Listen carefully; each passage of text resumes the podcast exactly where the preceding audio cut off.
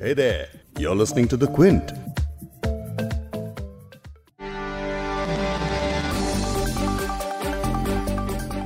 Corona के चलते लगाए गए लॉकडाउन से नुकसान की तो गिनती ही नहीं लेकिन इस लॉकडाउन ने शहरों की जहरीली हवा को साफ़ कर दिया था वो इसलिए क्योंकि कई हफ्तों तक सड़कों पर गाड़ियाँ नहीं चली और तमाम कामकाज बंद रहा। लेकिन अब एक बार फिर शहरों की हवा में दम घुटने लगा है। खासतौर पर दिल्ली और एनसीआर में प्रदूषण खतरनाक स्तर पर पहुँच चुका है। गाड़ियों से निकलते धुएँ और पड़ोसी राज्यों में जलते खेतों ने दिल्ली को एक बार फिर गैस चेंबर में बदलना शुरू कर दिया है। हर साल की तरह इस साल भी सरकारें एक दूसरे पर इल्ज़ाम लगाने की तैयारियाँ कर रही हैं। पोल्यूशन को रोकने के लिए बनाया गया रोड मैप सिर्फ़ कागजों पर दिख रहा है। अब सुप्रीम कोर्ट ने भी एक बार फिर इस मामले पर संज्ञान लिया है और जिन राज्यों में पराली जलाई जाती है, उन पर निगरानी रखने के लिए कमेटी बिठाई है। आज पॉडकास्ट में जानिए कि सुप्रीम कोर्ट ने पराली जलाने को लेकर क्या कहा है और अगर पराली जलाने से पोल्यूशन में इजाफा होता है तो क्या पराली से डील करने का कोई दूसरा एनवायरमेंट फ्रेंडली उपाय हमारी सरकारों के पास नहीं है? हर साल ये सवाल पूछते हैं, इस साल भी पूछना वाजिब है कि पराली से होने वाली पर्यावरण की बेहाली आखिर कौन सही कर सकता है?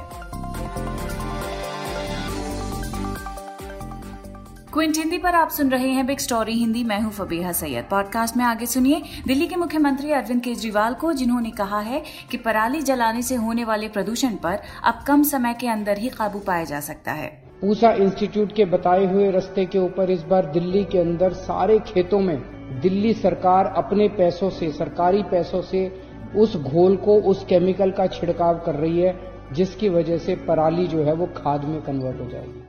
पूसा डिकम्पोजर सोल्यूशन ही वो दवा है जिसे इस्तेमाल करके दिल्ली रोल मॉडल बनना चाहता है। आखिर ये क्या है? इसके बारे में भी आपको आगे बताएँगे। लेकिन क्विंट से खास बातचीत में सीनियर जर्नलिस्ट और स्मार्ट इंडियन एग्रीकल्चर के फाउंडर विवियन फर्नांडिस ने बताया कि कैसे ये दवा शायद पराली से डील करने का सटीक उपाय न हो। We have had uh, effective means of dealing with इन्होंने क्विंट की रिपोर्टर शॉर्बरी पुरकायस्त से इंग्लिश में बात की है। इसका ट्रांसलेशन मैं आपको आगे सुनाऊँगी। लेकिन पहले पराली के जलाने से बढ़ते हुए प्रदूषण के ऊपर क्या बातें हो रही हैं उस पर एक नज़र।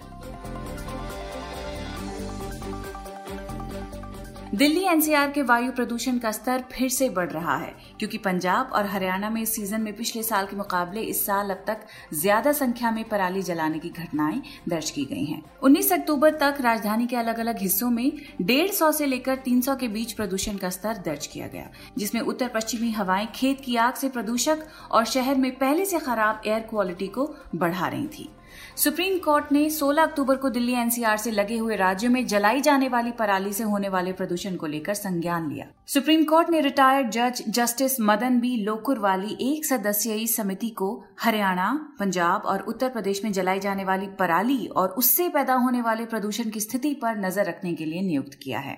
सुप्रीम कोर्ट की बेंच का नेतृत्व कर रहे जस्टिस एस ए बोबडे ने निर्देश देते हुए कहा कि कोर्ट द्वारा नियुक्त एनवायरमेंट पोल्यूशन कंट्रोल अथॉरिटी यानी ईपीसीए और हरियाणा, पंजाब और उत्तर प्रदेश के मुख्य सचिव रिटायर्ड जस्टिस लोकुर की मदद करें, ताकि वो उन इलाकों का मुआयना कर सकें जहाँ पर पराली जलाई गई। संबंधित राज्यों की सरकारें इस कमेटी को कामकाज के लिए सुरक्षा और वित्तीय मदद उपलब्ध कराएँ। पैनल की सहायता के लिए national cadet corps national service scheme Bharat scout की भी तैनाती की जाएगी।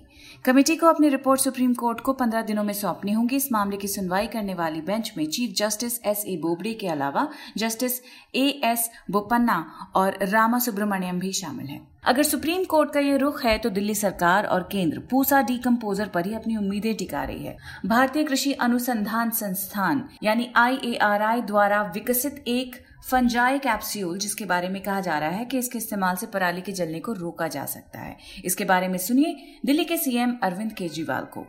पराली से उत्पन्न होने वाले प्रदूषण को काफ़ी कम समय में नियंत्रित किया जा सकता है। हमारे साइंटिस्ट्स ने समाधान दिए हैं। पूसा इंस्टीट्यूट के बताए हुए रस्ते के ऊपर इस बार दिल्ली के अंदर सारे खेतों में दिल्ली सरकार अपने पैसों से, सरकारी पैसों से उस घोल को, उस केमिकल का छिड़काव कर रही है, जिसकी वजह से पराली जो है वो खाद में कन्वर्ट हो जाएगी। एक तरह से करनाल में पराली से सीएनजी बनाने का बहुत बड़ा कारखाना शुरू हो चुका है। तो पराली से सीएनजी बनती है। क्यों नहीं बनाते हम लोग? और वो फैक्ट्री जब किसानों से पराली लेती है तो किसानों को पैसे देती है। पराली खरीदती है।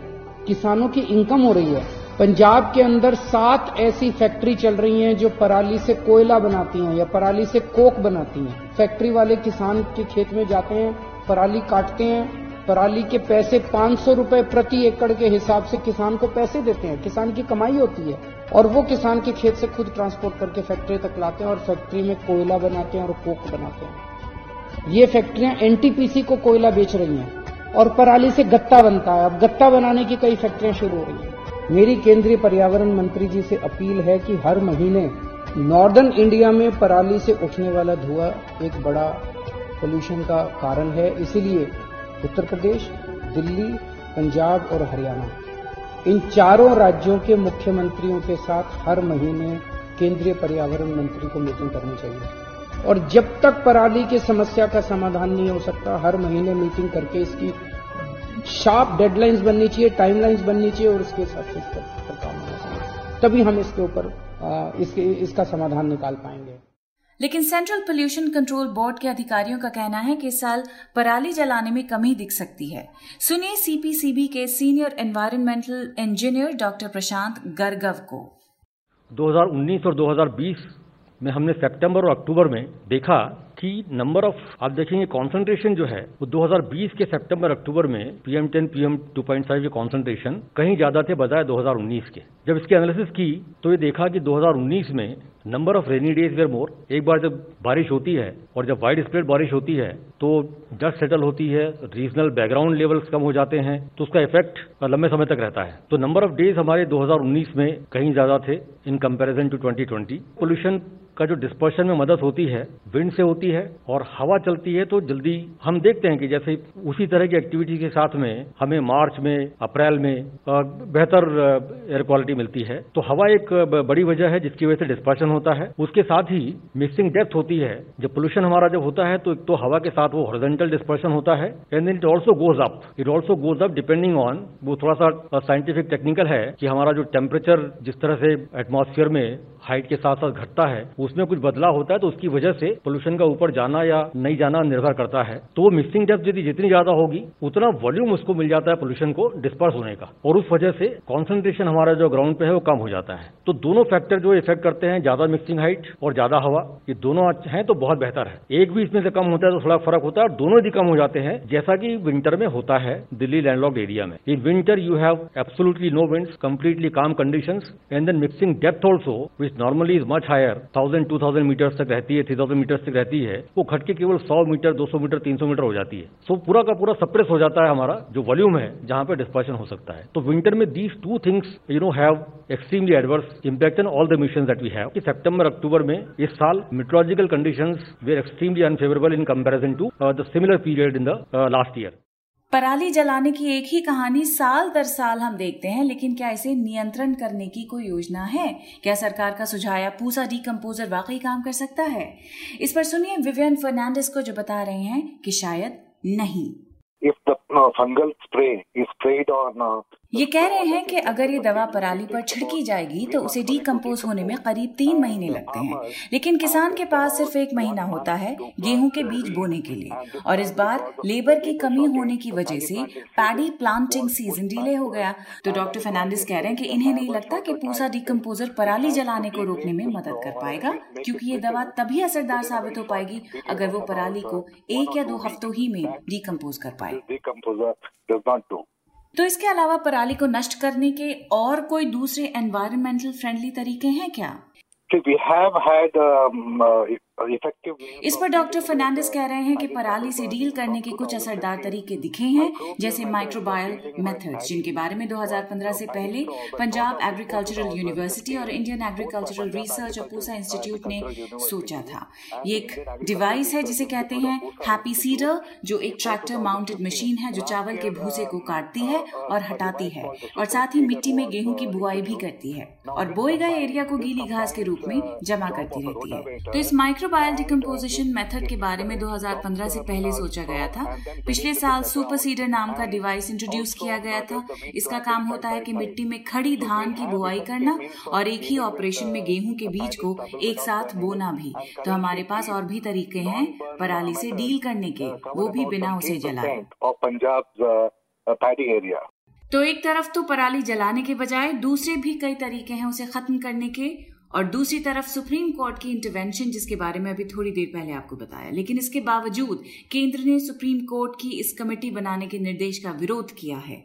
केंद्र की तरफ़ से पैरवी कर रहे तुषार मेहता ने कहा है कि एनवायरमेंट पोल्यूशन कंट्रोल अथॉरिटी इस तरह के मामलों में काफ़ी विश्वासजनक है। इस मामले में एमिकस क्योरे भी नियुक्त किया जा चुका है, लेकिन सुप्रीम कोर्ट ने केंद्र के इस आपत्ति को ठुकरा दिया। और अब इस मामले में अगली सुनवाई छब्बीस अक्टूबर को होगी। पंजाब सरकार का कहना है कि प्रदूषण के लिए उनका राज्य जिम्मेदार नहीं है। राज्य सरकार ने प्रदूषण को काबू करने के लिए कई सारे कदम उठाए हैं। दूसरी तरफ़, दिल्ली के मुख्यमंत्री अरविंद केजरीवाल ने दिल्ली में बढ़ते प्रदूषण के लिए इन राज्यों को जिम्मेदार ठहराया है। कुल मिलाकर, पराली के जलने से होने वाले वायु प्रदूषण कई बीमारियों की वजह बन जाता है। वहीं कोरोना महामारी ने पहले ही लोगों का जीना मुहाल कर रखा है। और उस पर अगर हवा भी जहरीली होगी तो लोगों को तो डबल खतरा उठाना पड़ जाएगा। पिछले कई सालों से शहर गैस चेंबर में तब्दील होते जा रहे हैं, लेकिन हर बार पोल्यूशन की ये बात दो या तीन महीने के बाद ठंडे बस्ते में डाल दी जाती है। लेकिन अगर इस सबसे ज़रूरी मुद्दे पर ऐसे ही राजनीति चलती रहेगी तो कुछ ही सालों में लोगों के लिए खुली हवा में सांस लेना मुश्किल हो जाएगा। और एयर प्योरीफायर जैसी चीज़ें अमीरों को साफ़ हवा दे सकती है, लेकिन गरीब यूँ ही अपने फेफड़े में जहरीली हवा लेता रहेगा और बीमारियाँ उसे अपना शिकार बनाती रहेंगी। इस पॉडकास्ट के एडिटर हैं संतोष कुमार और इसे प्रोड्यूस किया है फबेहा सैयद ने। अगर आपको बिग स्टोरी हिंदी सुनना पसंद है तो क्विंट हिंदी की वेबसाइट पर लॉग ऑन कीजिए और हमारे पॉडकास्ट सेक्शन का मज़ा लीजिए।